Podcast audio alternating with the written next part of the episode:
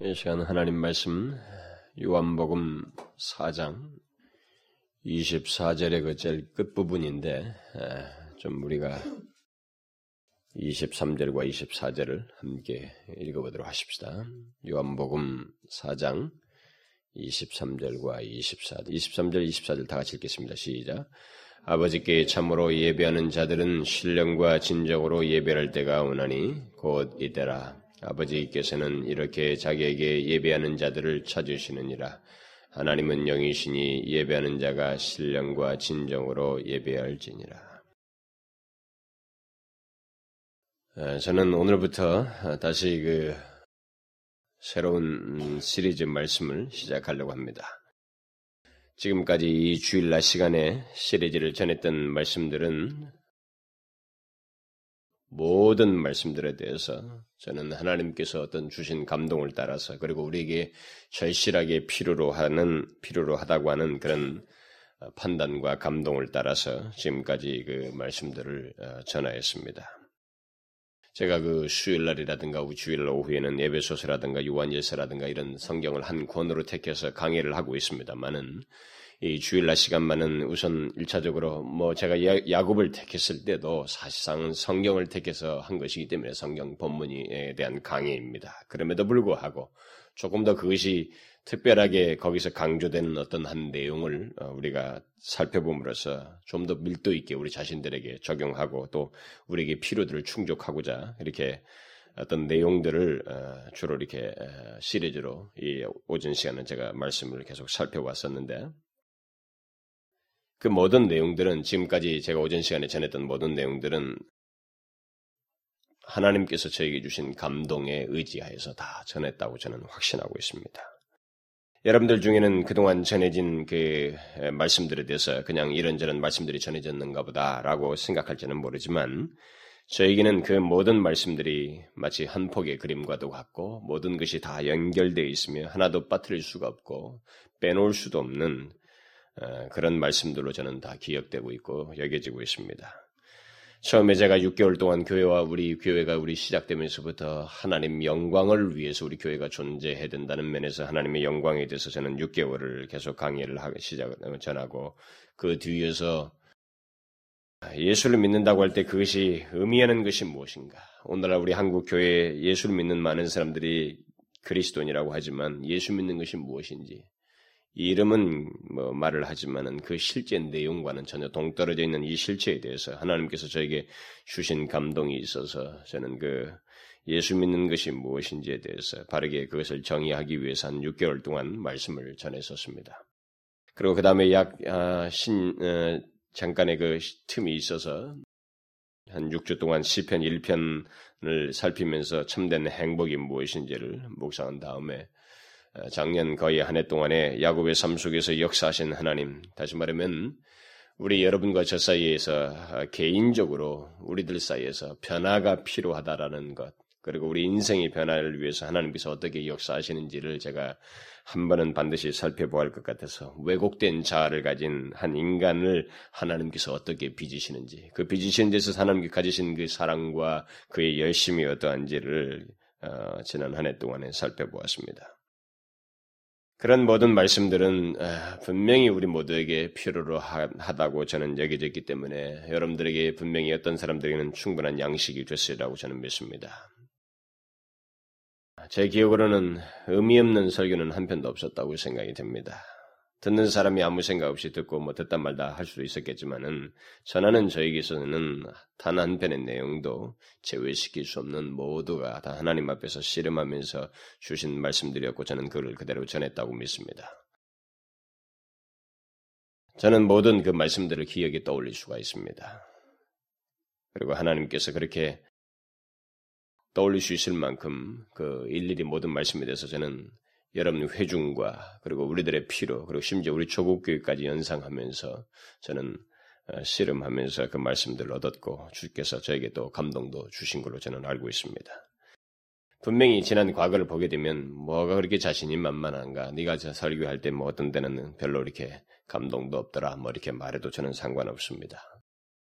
어떤 때는 다른 때에 비해서 감동도 덜하고 내용도 빈약하다는 것을 저는 잘 알고 있습니다.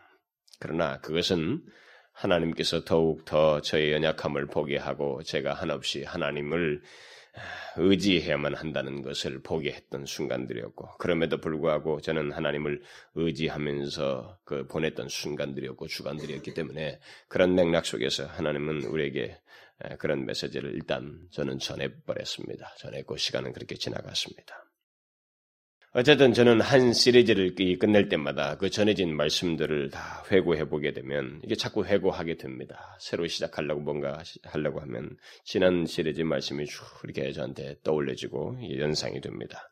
그렇게 예, 회고하게 될 때마다 저는 어떻게 그 모든 말씀들을 제가 전할 수 있었는가, 또 그런 말씀들을 내가 어떻게 이렇게 얻을 수 있었을까, 이렇게 생각을 해보게 되면 모든 것이 하나님의 은혜이고 감사를 따름일 뿐입니다.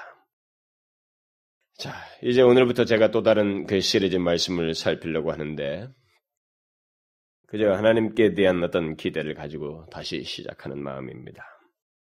그동안 계속적으로 뭐 물론 제가 이번 주 수요일부터 이 요한계시록을 강의하기도 합니다만 저도 이 요한계시록을 강의하기 시작하는 데 있어서도 저는 똑같은 마음이에요. 지금 마음이 아주 그냥 어, 너무 부족하게 시작하는 듯해서 굉장히 두렵고 떨릴 따름입니다. 어쨌든 그럼에도 불구하고 인간은 완전할 수가 없습니다. 뭐 한 주간에 주어져도 한 주간 동안 모든 시간을 투자해도 부족하고 그런 가운데서 하나님은 그저 주님을 의존하면서 충실하게 하는 그것을 사용해서 일을 하시기 때문에 저는 그것만 믿고 어, 주어진 순간순간을 하나님 앞에 충성하고 싶을 따름입니다.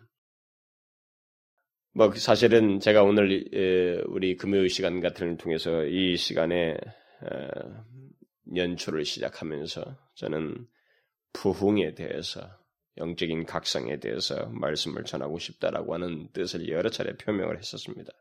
그러나 그것이 저에게 계속적으로 마음의 소원은 일부 있는데도 그 어, 분명한 감동을 제가 확인받고 있지 못하고 있고 또 얻지 못하고 있기 때문에 제가 지금 결국 또다시 이걸 뒤로 미뤘습니다. 그 대신 오늘부터 제가 살피려고 하는 이, 세르, 이 시리, 새로운 시리즈 말씀은 직접 그것과도 연관되어 있고 어쩌면은 그것에 앞서서 아마 전하게 하는 감동 말씀인지도 잘 모르겠어요.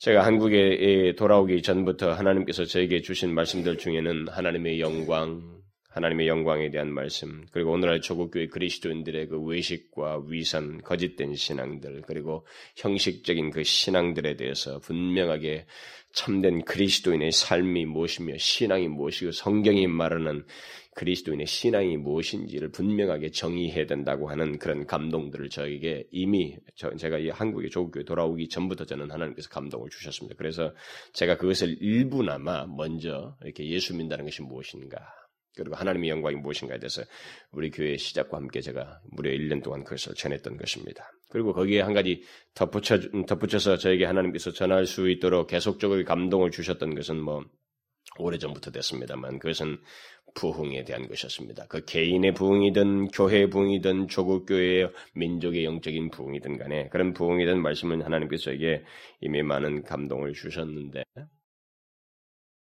뭐 이 세 가지 중에서 저는 이미 두 가지는 여러분들에게 일면 전한 바가 있습니다만은 이 부흥을 전하려고 했는데 결국은 오늘 이렇게 새롭게 못 전하게 됐습니다만 아, 그렇지만 이제 뒤로 미루는 가운데서 그렇다면은 제가 우선적으로 전하고 또 전해야만 하는 말씀이 무엇일까? 그것은 계속적으로 염두되어지고 또 제가 마음에 두었던 그 말씀은 저는 세 가지라고 생각했습니다. 항상 제가 호주에서 그 설교를 할 때도 어, 그것을 상당히 의식하고 반영을 했습니다. 하나는 뭐냐면 이런 하나님께서 특별하게 저에게 주신 감동의 어떤 말씀들, 내용들 외에 교회가 한 공동체가 세워져 나가는 데 있어서 그 공동체의 지체들 향해서 우선적으로 전해야 할 메시지가 있다면 그것은 세 가지라고 저는 생각하고 있습니다. 하나는 에, 거듭남입니다.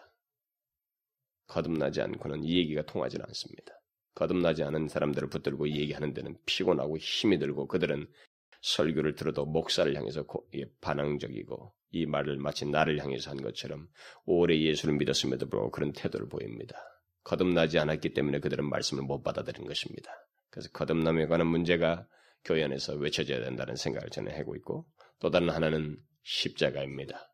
예수 그리스도가 행하신 그 십자가의 메시지가 교회 안에서 분명하게 선포되어야만 한다는 것입니다. 다시 말하면 복음이 전해져야 한다는 것입니다. 또 다른 하나가 있다면 그것은 예배입니다. 예배에 대한 말씀이었어요. 그러나 저는 이 십자가에 대한 말씀은 제가 꾸준히 우리 공동체 에서 전하고 있고 또 제가 뭐 틈틈이 언제든지 앞으로도 계속 이것은 끊임없이 어, 전할 것이기 때문에 또 전해왔고 그러니까 이것은 뭐 여러분들의 큰 문제가 되지 않습니다. 또 제가 호주에서 거듭남에 대해서 한 뭐 열 번 정도 설교를 했는데 그것을 여러분들이 십자가 말씀과 함께 우리 교회 오는 사람들이 같이 처음에 공부를 하고 있기 때문에 어차피 여러분들 중에는 그 설교 탭을 들은 사람도 많이 있고 그렇기 때문에 어, 저는 거듭남과 이 십자가는 어느 정도 여러분들에게 기초적으로 전달이 됐다고 믿습니다. 그래서 제가 다시 이제 새롭게 시작하는 데서 우선적으로 전해할 말씀이 있다면 그것은 바로 예배라고 생각을 해서 오늘부터 제가 이 예배에 대해서 한동안 말씀을 전하려고 합니다. 그렇게 길지는 뭐 오랜 같지는 않습니다만 그래도 이 예배를 어, 예배에 대해서 말씀을 전하려고 합니다. 예배는 굉장히 중요합니다. 오늘날 기독교가 예배가 무너져가고 있다는 것은 기독교 자체가 무너져가는 것이고 성도들이 다 무너져가는 것입니다. 앞으로 살피게 될 이 예배 문제, 특히 우리 자신들이 드리는 이 예배가 어떠한지에 대한 이 문제를 여러분들은 진지하게 생각하셔야 됩니다. 예수를 똑바로 믿고 싶다면, 진실로 그리스도인으로서 살고 싶다면, 여러분들은 이 예배 문제에 대해서 정말로 진지하게 생각하시고 태도의 변화를 가져오셔야 됩니다. 반드시 변화가 와야 됩니다. 예배에 대한 태도의 변화가 없는 사람에게는 더 놀라운 어떤 진보된 영적인 어떤 진보라든가 축복이라든가 그런 것을 기대할 수 없습니다. 여러분 그것을 상식적으로도 생각해 보시면 압니다. 우리가 누구와 와도 정상적인 바른 어떤 것을 성사하려면은 그 사람과의 예의도 갖춰야 되고 기본적인 계약에도 바라야 되고 신용도 있어야 됩니다. 인간관계 속에서도 그런데 하나님에게서 무엇을 얻고자 하고 주님과의 온전한 관계를 갖고자 하면서 주님께 대한 예배에서 엉망진창이고 형식적이고 자기 주관적이라면 무엇을 거기서 기대할 수 있겠습니까? 안 되는 것입니다. 오늘날 그리스도인들은 참으로 멍청합니다. 그런 면에서. 왜냐하면 하나님께서 그들에게 복을 주시겠다고 제시한 것조차도 제대로 그 제시된 것에 제대로 충실하지 않습니다. 그러면서 하나님부터 무엇인가를 얻고자 한다는 것입니다. 하나님이 제시한 대로만 따라가면 하나님은 우리를 선하게 인도하십니다. 근데 그 길을 우리가 택하지 않는다는 것입니다. 그래서 저는 오늘날 이 우리들의 이 전체적인 오늘날 기독교 한국 교회 기독교의 전체적인 흐름에 반해서 제가 이런 부분에 대해서 분명하게 마음의 감동도 있고 하나님께서 깨달은 바도 있고 제 마음에 강렬한 소원도 있기 때문에 제가 같이 여러분들과 같이 신앙생활하는 우리 공동체 안에서만큼은 이 부분에 대해서 분명하게 저는 전해야 된다고 믿고 있습니다. 그래서 온전한 예배가 우리 공동체에서 있어야 된다. 우리에게 가운데서 온, 온전한 예배가 들어지지 아니하면 사실 저부터 우리 모두에게서 어떤 것도 기대할 수가 없습니다. 여기서 그리고 여러분 개인에게 있어서도 실제로 있어야 할 영적인 유익, 유익과 풍요라는 것도 생각해 볼 수가 없습니다. 여러분들 예배 속에서의 감격과 기쁨이란 걸 아십니까? 여러분들이 지난날에 신앙생활을 하면서 예배 속에서 하나님 앞에 큰 감격을 경험하면서 그 예배 속에서 감격적인 그런 것을 들여본 경험들을 오랫동안 지속적으로 해오셨습니까? 저는 어떤 사람들이 이게 몇 년 만입니까? 저는 이런 예배를 드려본 적이 없습니다. 뭐 우리 교수만이 아니라 뭐 다른 데서도 얘기입니다만 다른 어떤 데서 그러니까 거기서 그런 경험을 했다는 것이죠. 그런 말을 하는 사람들 들어봤습니다. 그러니까 이게 우리한테는 정말로 이상한 일이다 이 말입니다. 신앙생활을 하고 예배 속에서 그 일이 있을 수밖에 없는 일인데 거기에 그게 없으면서도 신앙생활하는 사람들이 굉장히 허다다 이 말입니다.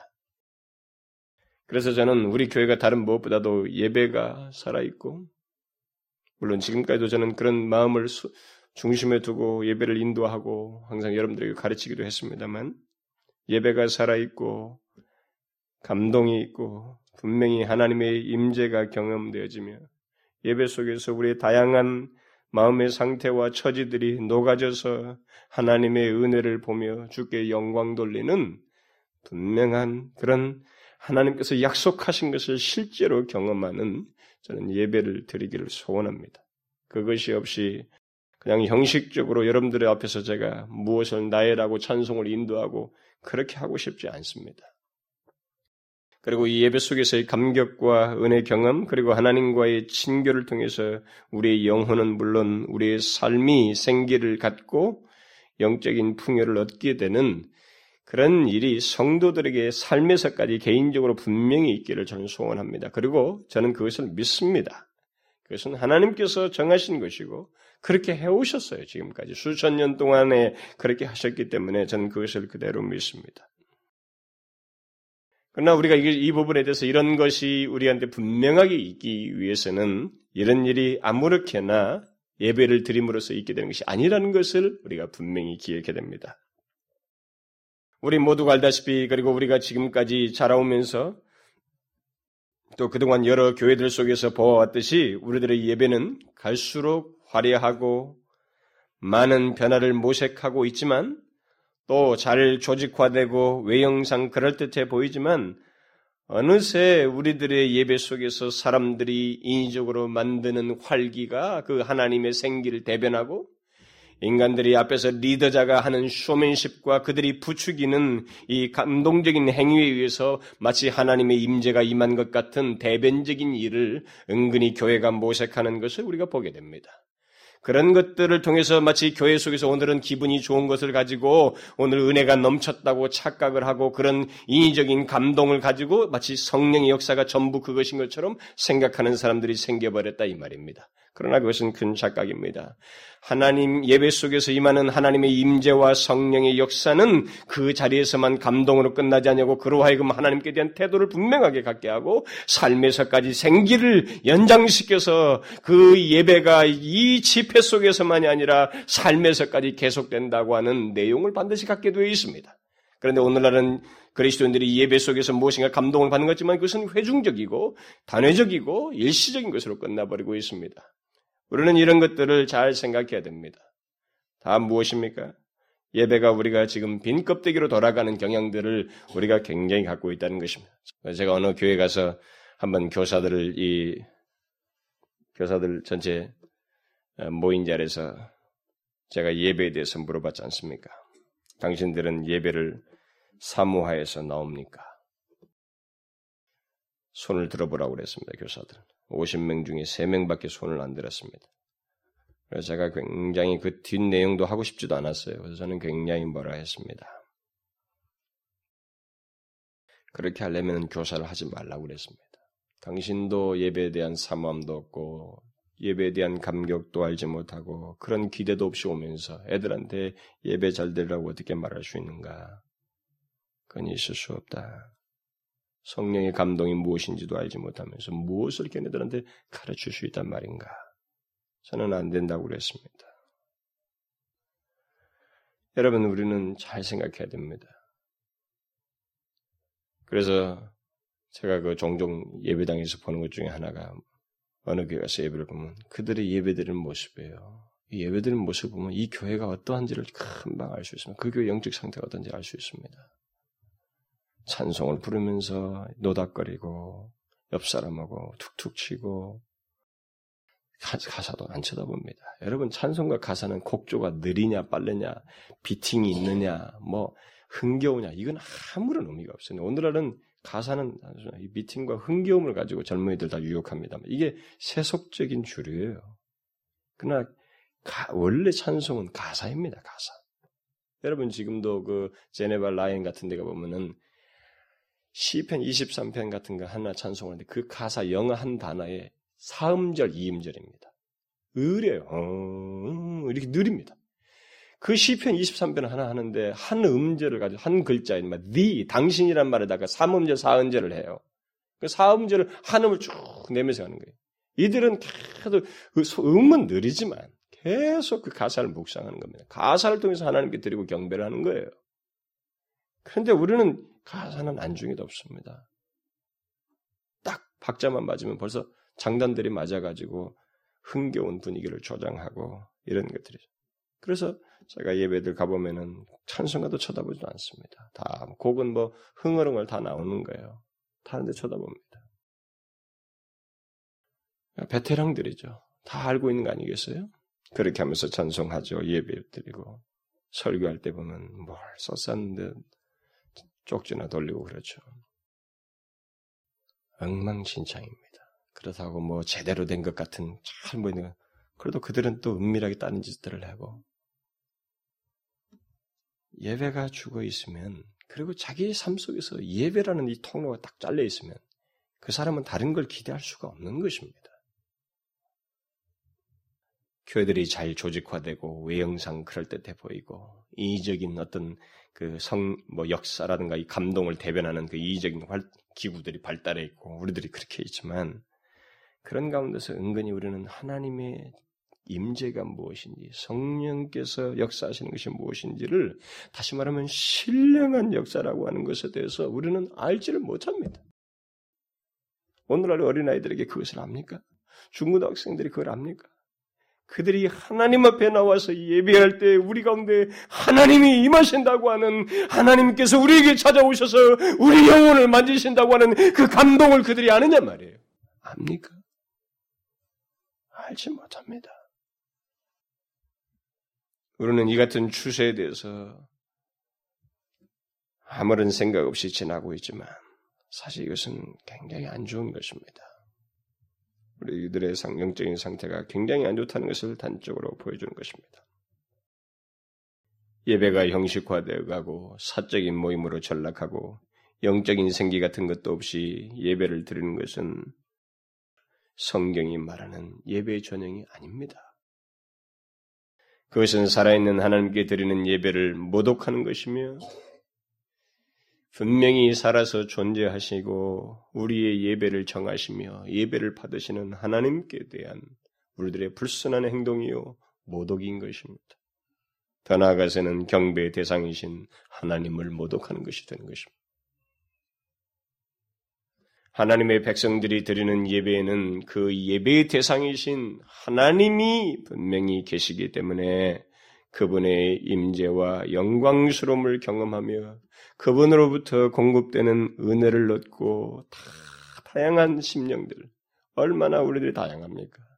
여러분들 우리가 겉모양상은 외형상 별 차이가 없지만 이 중에는 양심의 가책 있는 사람, 죄악으로 있는 사람, 이런 사람 저런 사람 우리들의 속은 천차만별의 상태들을 다 가지고 있습니다. 더럽고 추하고 허물들로 가득 차 있습니다.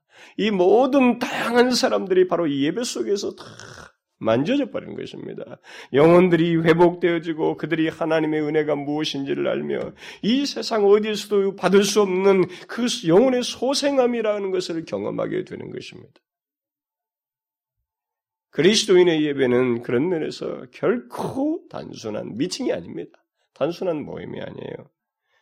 이것은 하나님께서 한 회중 가운데 임재하시는 거룩한 시간이요 영광스러운 시간이며 그런 가운데서 죄로 얼룩진 우리들을 하나님께서 찾아오셔서 만나시고 교제하시는 더러운 죄악된 인간을 기꺼이 치료하시는 하나님의 영광스러운 역사인 것입니다. 여러분들은 구약에서부터 보십시오. 하나님 앞에 속죄제사 드리는 그 죄인들에게 하나님께서 구름 기둥과 불 기둥으로 자신의 임재를 드러내시지 않습니까? 하나님은 예배 속에서 우리의 영혼의 생기를 주시는 것입니다. 특히 제가 지난 시간에 인간에게 있는 그 영혼의 목마름에 대해서 잠깐 언급을 한 적이 있습니다만은 바로 그 영혼의 목마름이 해갈되는 그 시간도 바로 예배인 것입니다. 해갈될 수 있는 하나님께서 최고의 방편으로 제시한 것도 바로 예배인 것입니다. 우리는 그것을 오늘 본문에서 보게 되는 것입니다.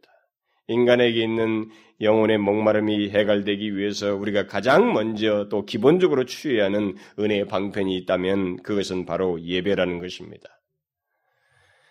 오늘 본문은 바로 그 사실을 분명히 말해주고 있습니다. 제가 오늘 24절에 마지막에 있는 하나님은 영이신 예배하는 자가 신령과 진정으로 예배할지니라. 그런데 거기 예배할지니라.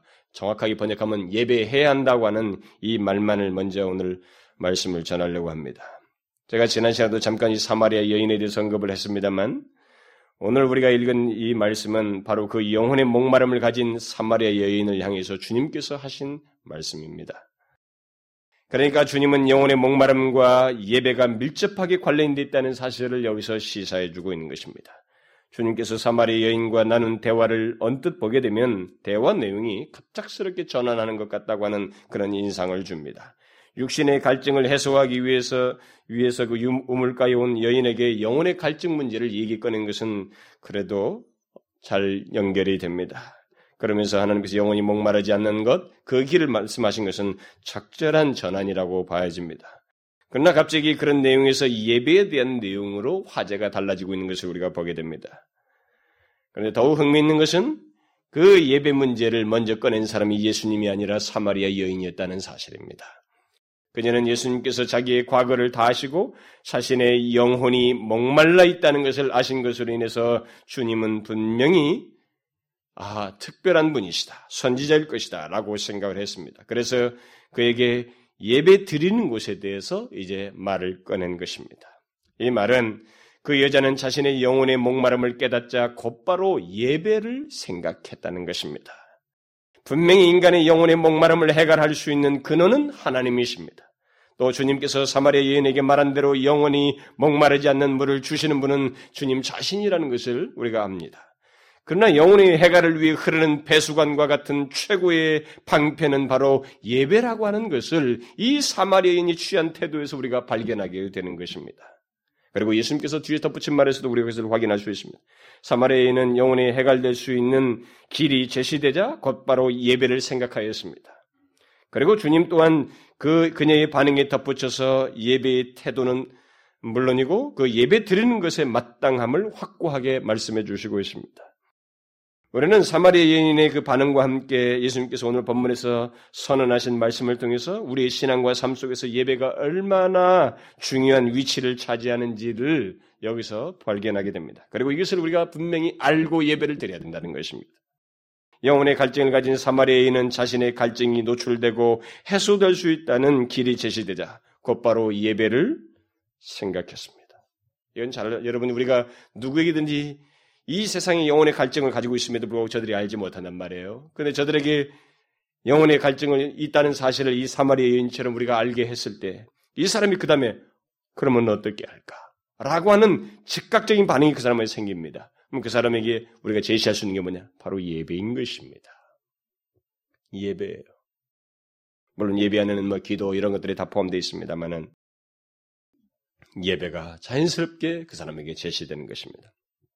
그리고 주님도 여기 아버지께 참으로 예배하는 자가 드릴 예배를 말씀하시면서 예배는 반, 예배는 반드시 드려야 한다라는 그 예배의 당위성을 여기서 하, 오늘 하반절에서 말을 하고 있는데 여기 예배할지니라의 그 이 말을 원문대로 번역하면 반드시 예배 드려야 한다. 반드시 예배해야 한다라는 말입니다. 주님은 결국 하나님께 대한 예배가 목마른 영혼에게 최고의 방편이 되며 동시에 이 예배는 우리에게 있어서 당연하고도 자연스러운 것이다 라는 것을 여기서 말씀해 주고 있습니다.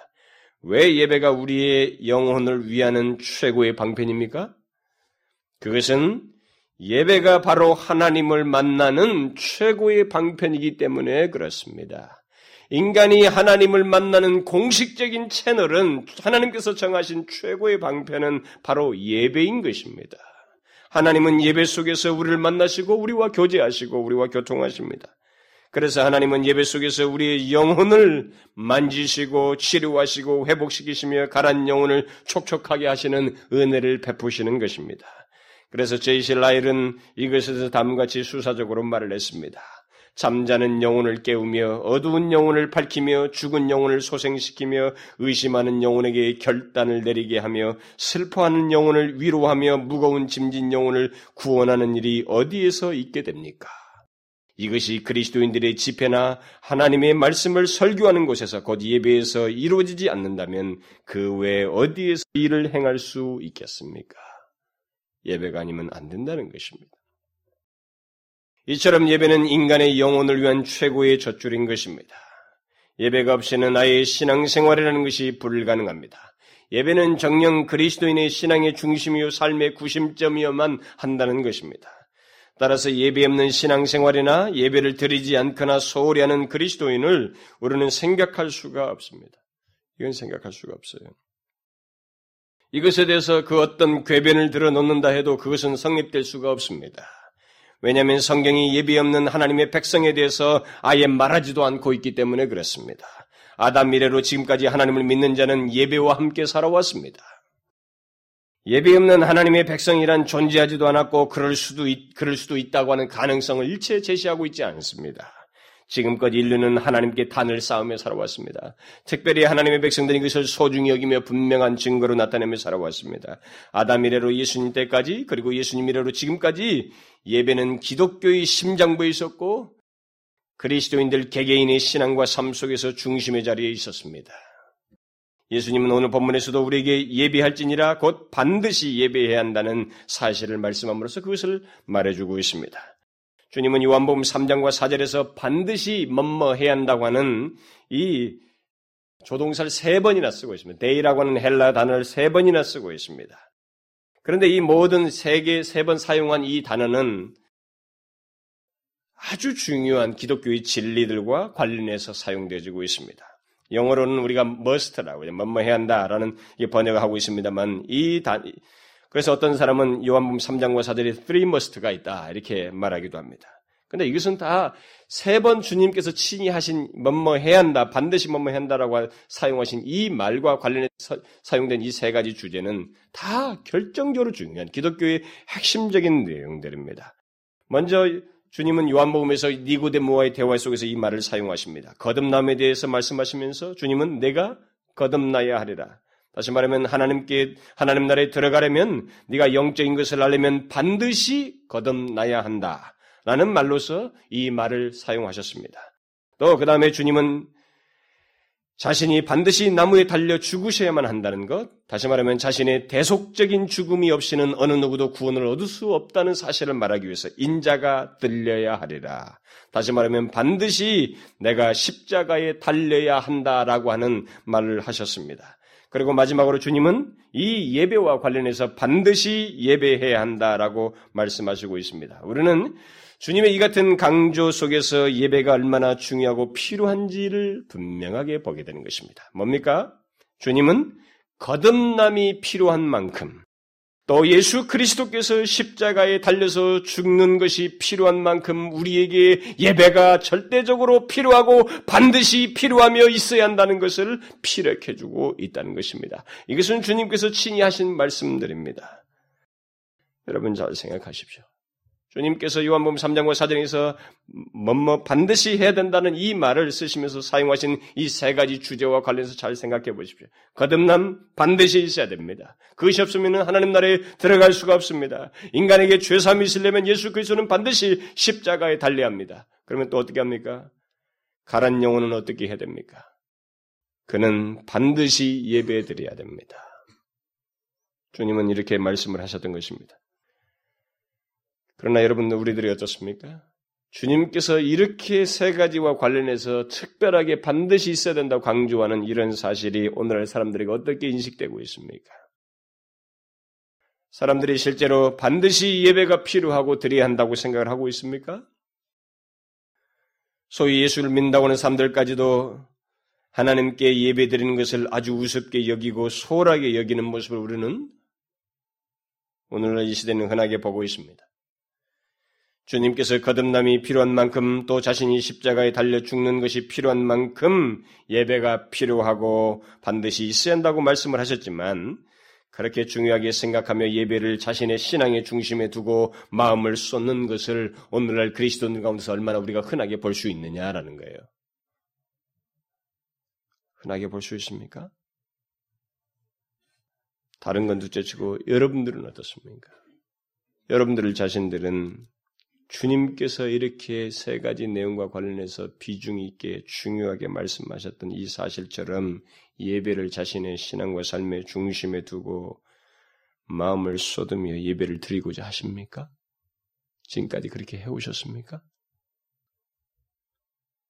오늘날 많은 사람들은 마땅히 드려야 할 예배를 선택적인 것으로 생각합니다. 그렇죠? 저는 그것을 굉장히 많이 봅니다. 오늘날 교회 안에 있는 사람들. 저는 말이 안 나와요. 그럴 때는 어떻게 해야 될지 모르겠어요. 그냥 아유, 알겠습니다. 제가 예의를 갖추긴 하겠지만은 제 속은 어떻게 표현이 안 되면 왜냐하면 저는 이런 성경적인 답을 알고 있기 때문에 예배를 선택적인 걸로 생각합니다. 그렇게 하면서 신앙생활을 할 수 있다고 자꾸 생각하고 있습니다.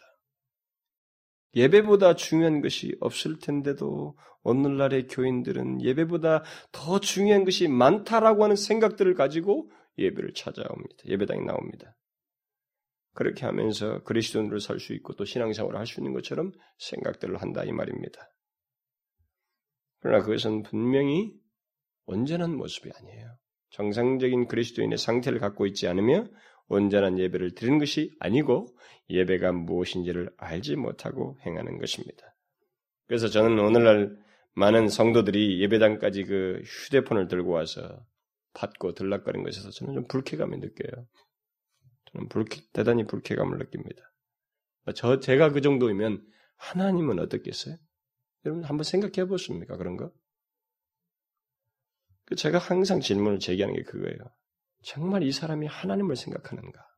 나는 그 질문만 던지면 좋겠, 던지고 싶어요. 어떻게 하면 좋겠습니까? 무엇을 할까요? 이런 질문에 대해서 저는 한 가지 질문만 던지고 싶어요. 당신은 하나님을 생각하셨습니까? 하나님이 어떻게 하실까요? 하나님의 마음은 어떨까요? 하나님을 생각한다면 어떻게 할까? 제가 저도 기분 나쁜데 하나님은 어떻게 했어요? 하나님께 예배 드린다고 왔는데 예배는 드린 둥 만둥 하면서 그 사이에서도 무슨 휴대폰을 받고 들락달락거리고 뭐 이런다고 생각해보고 그게 뭡니까? 오늘날은 이런 얘기도 잘 못해요. 이게 좀 잘 정비된 조직화된 이런 이런 얘기 뭐 광고 시간에나 휴대폰 좀 앞으로 잘 좀 꺼주도록 해주십시다.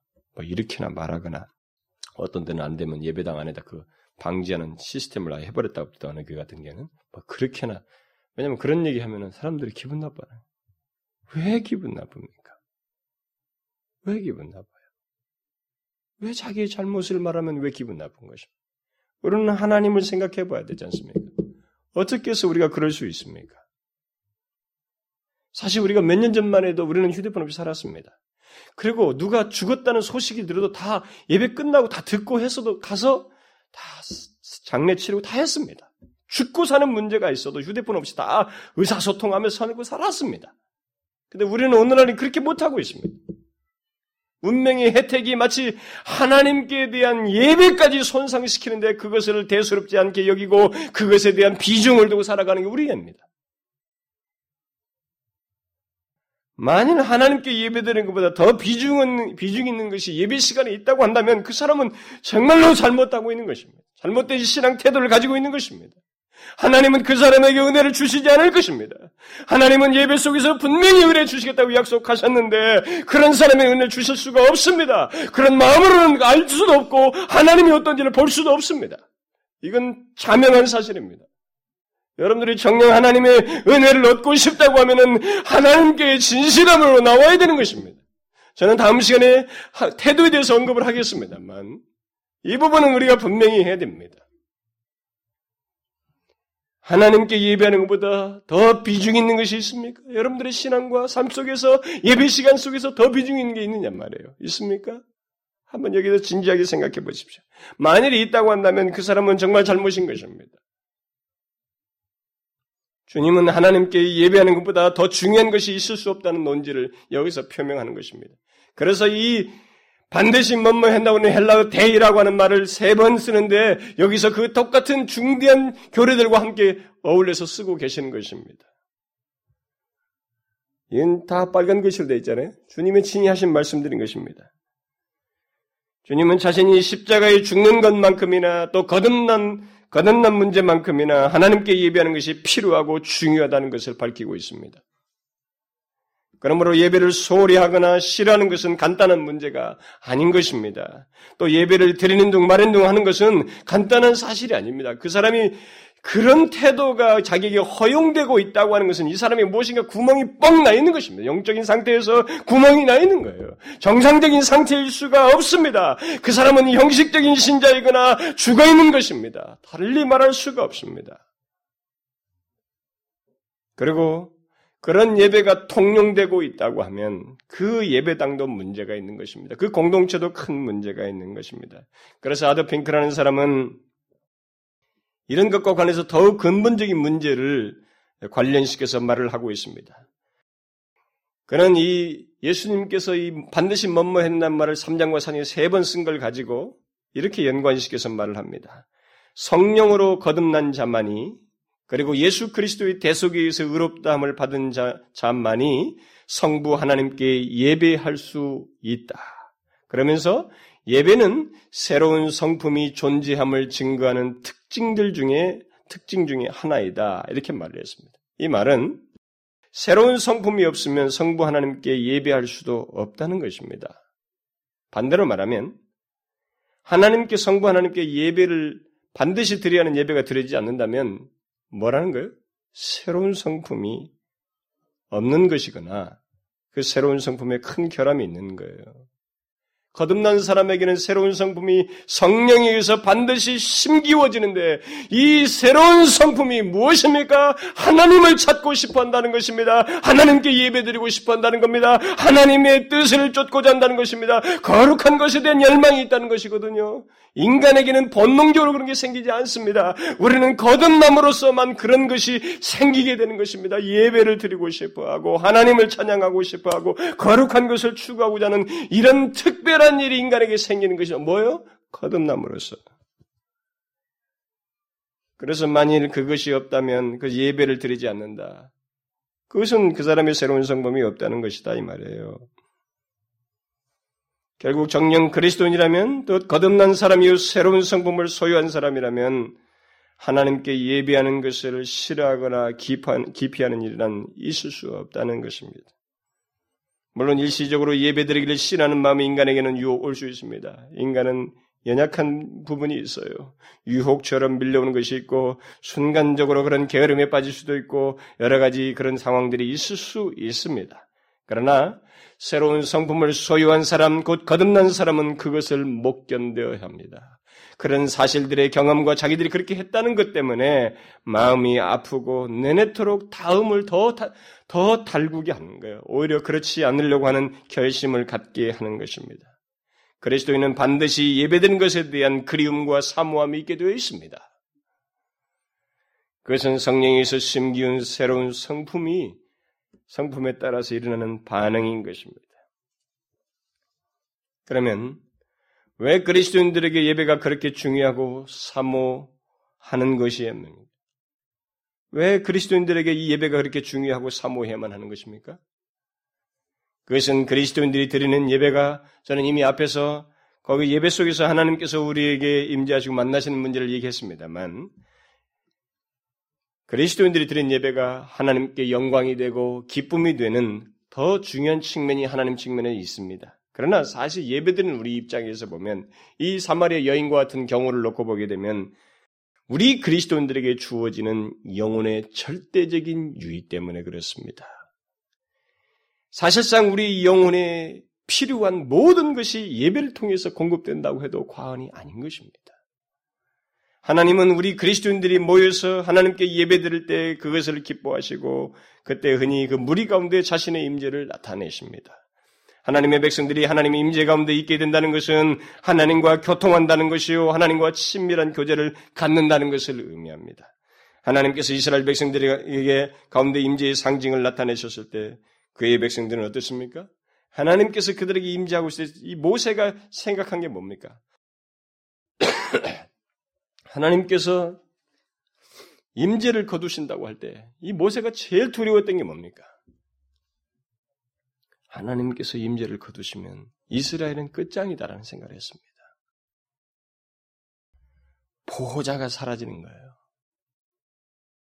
지금까지 없었던 혼란과 공격과 위협과 갈등과 이 안에 통제가 불가능해진다는 것입니다. 이들의 영육 간의 상태가 온전해지지 못한다는 것입니다. 그게 뭡니까? 하나님은 주께서 임재를 나타냄으로써 그의 백성들에게 필요한 모든 것을 공급하셨어요. 영적인 것, 영적, 영적인 것뿐만 아니라 육적인 것 모든 것을 이스라엘 백성들은 하나님의 임재 가운데서 공급받고 혜택을 누렸습니다. 그래서 신약 시대에서도 성령께서 그리스도인들의 모임 가운데 임하셨을 때 그들의 영혼은 생기를 얻었습니다. 참 놀라운 일이 있었잖아요. 그들의 생기를 얻고 그들의 능력을 소유하고 이전에 주춤거렸던 사람들이 담대함을 갖게 되고 이기적이고 교제가 더뎠던 사람들이 자기의 진실함을 내어놓고 교제를 하고자 하고 그들의 마음에 위로와 기쁨이 생기고 주에 대해서 회개하는 것은 물론이고 더욱 사랑할 마음들을 갖게 되고 하나님께 대한 찬양과 감사가 넘쳐. 이게 뭡니까? 아무것도 아니 이게 단순한 감정적인 일이 아닌 것입니다. 이게 성령께서 하나님께서 그들 가운데 임재하셨을 때 하나님의 백성들의 영혼에 일어나는 복된 현상인 것입니다. 축복인 것입니다. 그들은 그런 것들을 통해서 거룩한 삶으로 나아가고자 하는 열심까지 품고 나갔던 것입니다. 그리스도인들이 하나님께 예배드릴 때 하나님은 그들에게 있어야 할 대부분의 것들을 사실상 그 예배 속에서 공급하십니다. 그들이 예배, 공적인 예배 이후에 나아가서 살게 될 예배의 삶까지도 좌우할 그런 내용들을 하나님께서 허락하시는 것입니다. 심지어 하나님은 아무리 다양한 형편과 처지에 있다 할지라도 또 다양한 상태를 가지고 있다고 해도 하나님은 그들을 바로 예배 속에서 만지십니다.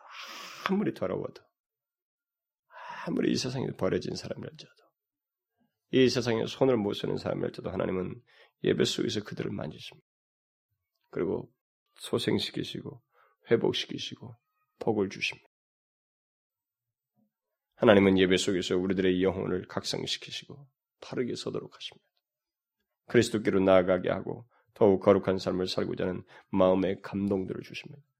여러분 그런 것이 없으면 여러분 경험해봤잖아요. 주일날에 하나님께서 여러분들에게 큰 감동을 주셔서 아 정말 내가 이렇게 살아서는 안 되겠구나 라고 하는 마음이 생겨서 삶으로 나아간 것하고 그런 감동도 없이 오늘과 내일과 아무런 차이도 없이 삶을 연장하는 것 사이 얼마나 큰 차이가 있습니까? 저는 교회 안에서 어떤 그리스도인들이 그가 신앙생활이 견고해지면서 예배의 삶이 바뀌면서 그가 뒤에서 삶까지도 뒤에서 달라지는 모습을 저는 흔하게 봅니다. 정말로 흔하게 봐요. 여기서 공급되지 않은 사람들은 뒤에서 삶도 공급되지 않고 있어요. 그리스도인들이 예배 속에서 얻는 것은 한두 가지가 아닙니다. 거의 전부라고도 할 수가 있어요. 사실상 우리 영혼에 필요한 모든 것이 예배 속에서 공급되는 것입니다. 그러므로 예배를 드리지 않으면서 자신의 영혼의 목마름과 갈증과 상함들이 해소되고 치유되기를 원한다는 것은 게으른 생각입니다.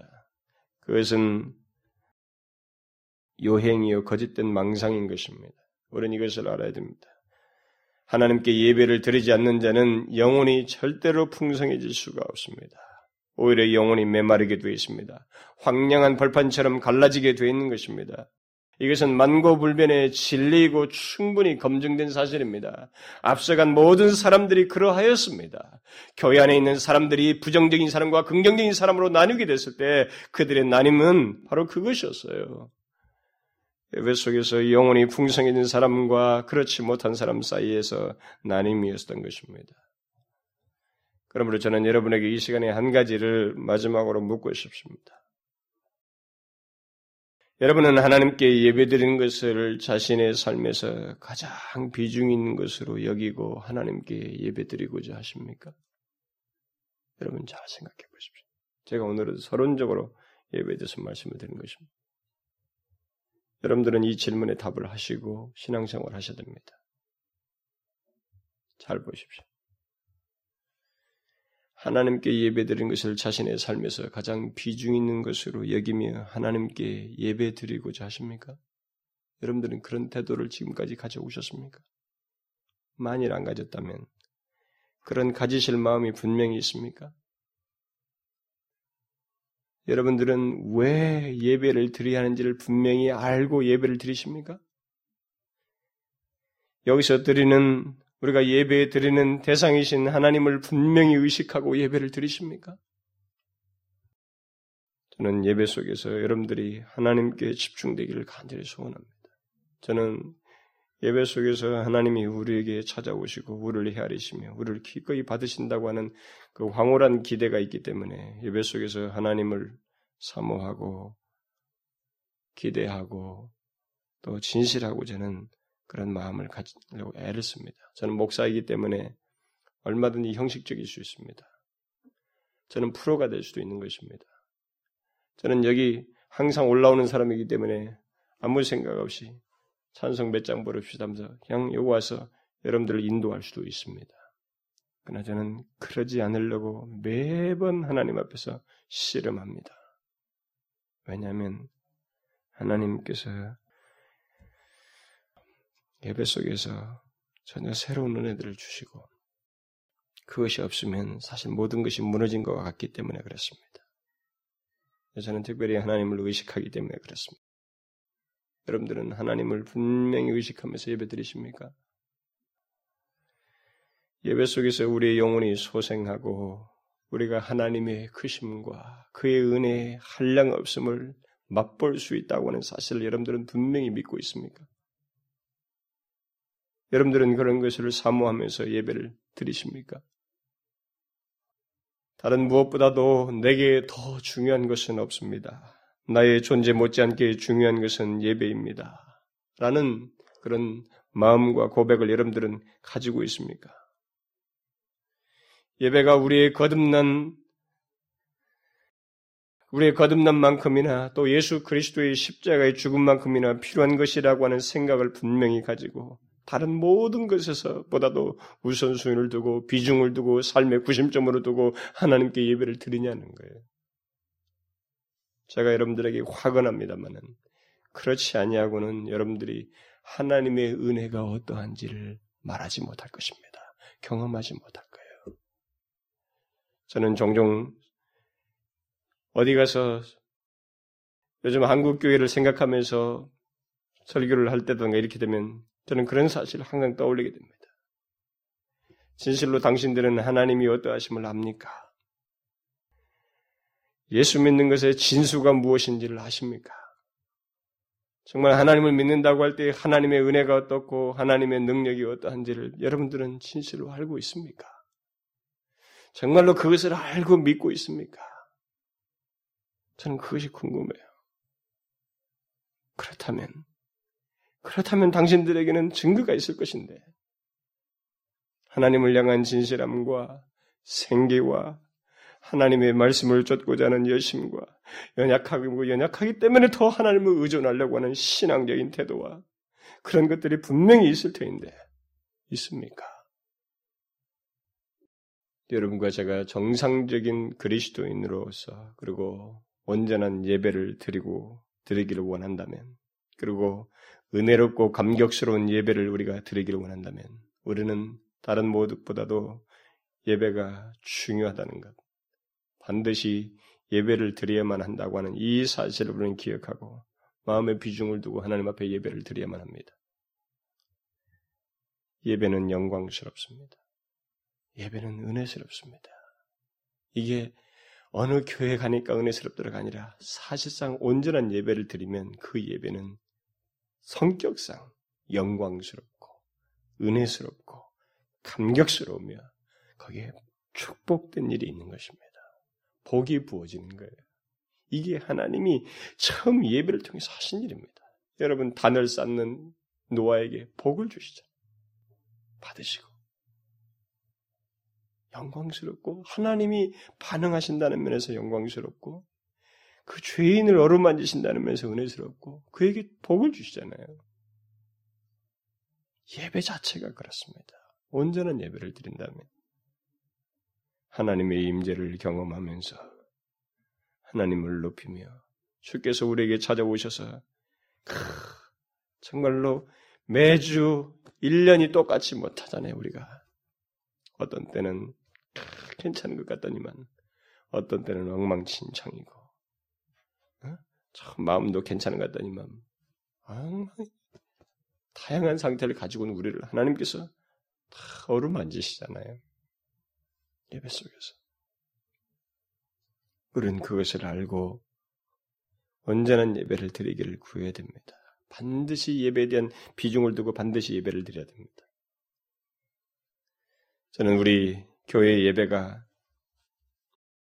결코 형식적으로 흐르는 것을 원치 않습니다. 여러분들이 지금까지 어디서 신앙생활을 해오셨는지 모르지만, 어떻게 신앙생활을 하든 모르지만, 여러분들은 이것을 반드시 생각 좀 하셔야 됩니다. 여러분들에게 묻은 게 있습니다. 때 묻은 게. 습관적으로 신앙생활하고 예배드리는 게 묻어 있습니다. 반드시 떨고자 해야 됩니다. 저도 어려서부터 그게 있지만 그게 배에 있었거든요. 저는 그것을 굉장히 경계했습니다. 오랫동안. 하셔야 됩니다. 그렇게 하지 않으면 안 됩니다. 의식 몇 번 생각하다가 여러분 또 돌아가요. 우리에게 잘못된 태도들, 잘못된 습관들을 집어 던지려고 해야 됩니다. 오히려 주께서 우리 안에 날마다 새로운 은혜와 감격을 허락하시기를 구하는 마음으로 기대하고 사모하는 마음으로 예배를 우리의 삶의 중심에 두고 신앙생활 하기를 원해야 됩니다. 저는 어떤 이론으로 이것을 반박하든 성경의 사례와 그동안 수많은 선배들의 증거들을 통해서 확신 있게 말할 수 있습니다. 예배는 우리의 신앙과 삶의 중심에 두지 않으면 우리는 모든 것이 엉망이 되어버릴 겁니다. 영혼이 가라고 다 무너질 것입니다. 이것을 어떤 식으로 반박하든 그건 설득력을 상실할 것입니다. 그리고 예배가 살아있을 때, 그리고 그런 개인과 교회는 반드시 삽니다. 정말로 살아요. 나는 그걸 확신합니다. 예배 속에서 하나님의 은혜를 경험하고, 또 예배가 살아있는 그 교회, 거기는 확실히 역사가 일어납니다. 그러면 저는 우리 교회에서 다른 일보다도 어떤 것보다도 예배가 살아있고 온전해지기를 소원합니다. 또 우리 교회 안에서 만일 어떤 역사가 일어난다면 하나님께서 우리 공동체에 은혜를 부어주신다면 그 시간은 바로 예배 시간이라고 난 믿어요. 우리가 모여서 하나님께 경배하고 있을 때 하나님께서 우리에게 은혜를 부어 주실 것이다 라고 저는 분명히 믿습니다. 예배가 형식적이고 거짓되면 우리는 다른 모든 것을 잃는다는 사실을 기억해야 됩니다. 심지어 여러분들이 살면서 부딪히는 모든 난제와 어려움을 극복할 그 모든 힘과 능력이 예배 속에서 공급된다는 사실을 기억하고 이 예배 속에서 하나님 앞에 진실하게 드리고자 하는 그런 마음을 가져야 됩니다. 그리고 예배를 선택적인 걸 생각해서는 안 된다는 사실을 분명히 하셔야 됩니다. 주님의 이 강조를 잊지 마십시오. 거듭남이 필요한 만큼. 자기가 십자가에 달려서 죽는 것이 필요한 만큼 예배가 필요하다고 말씀하시고 있습니다. 그렇게 중요해요. 기도하겠습니다. 하나님 아버지, 우리를 예배자로 부르시고 또 예배 드릴 수 있는 그런 새로운 성품을 주셔서 하나님을 향하게 하여 주신 것을 감사합니다. 하나님이 놀라운 은혜를 우리가 얻었지만은 하나님이여 주님께 여호와께 예배를 드리는 것을 우리가 너무 소홀히 여기거나 또 비중 있게 생각지 아니하고 경홀히 여겼던 것을 용서하여 주시옵소서. 우리 혹 선, 우리가 혹시 선택적으로 생각하거나 이것에 대해서 하나님이여 경이 여겼던 태도가 있사오거든. 이제로부터 우리가 태도의 전환을 갖기를 원하오니 하나님 우리를 불쌍히 여겨 주시고 이제 우리가 하나님 앞에 나올 때마다 예배를 통해서 은혜를 부어 주시옵소서. 우리의 삶의 중심에 두고 예배를 통해서 은혜를 공급받으며 살아계신 하나님과 만나며 친밀한 교제를 하고 더욱 주님을 깊이 알아가는 은혜들이 우리 가운데 있게 하여 주옵소서. 우리 공동체가 하나님의 예배할 때 주여 성령을 부어 주셔서 은혜가 충만한 예배가 되게 하시고 정말로 살아있고 감격이 넘치며 하나님의 임재 가운데서 주의 영광에 사로잡히는 그런 은혜로운 예배가 되게 하여 주옵소서. 감사드리며 예수 그리스도의 이름으로 기도하옵나이다. 아멘.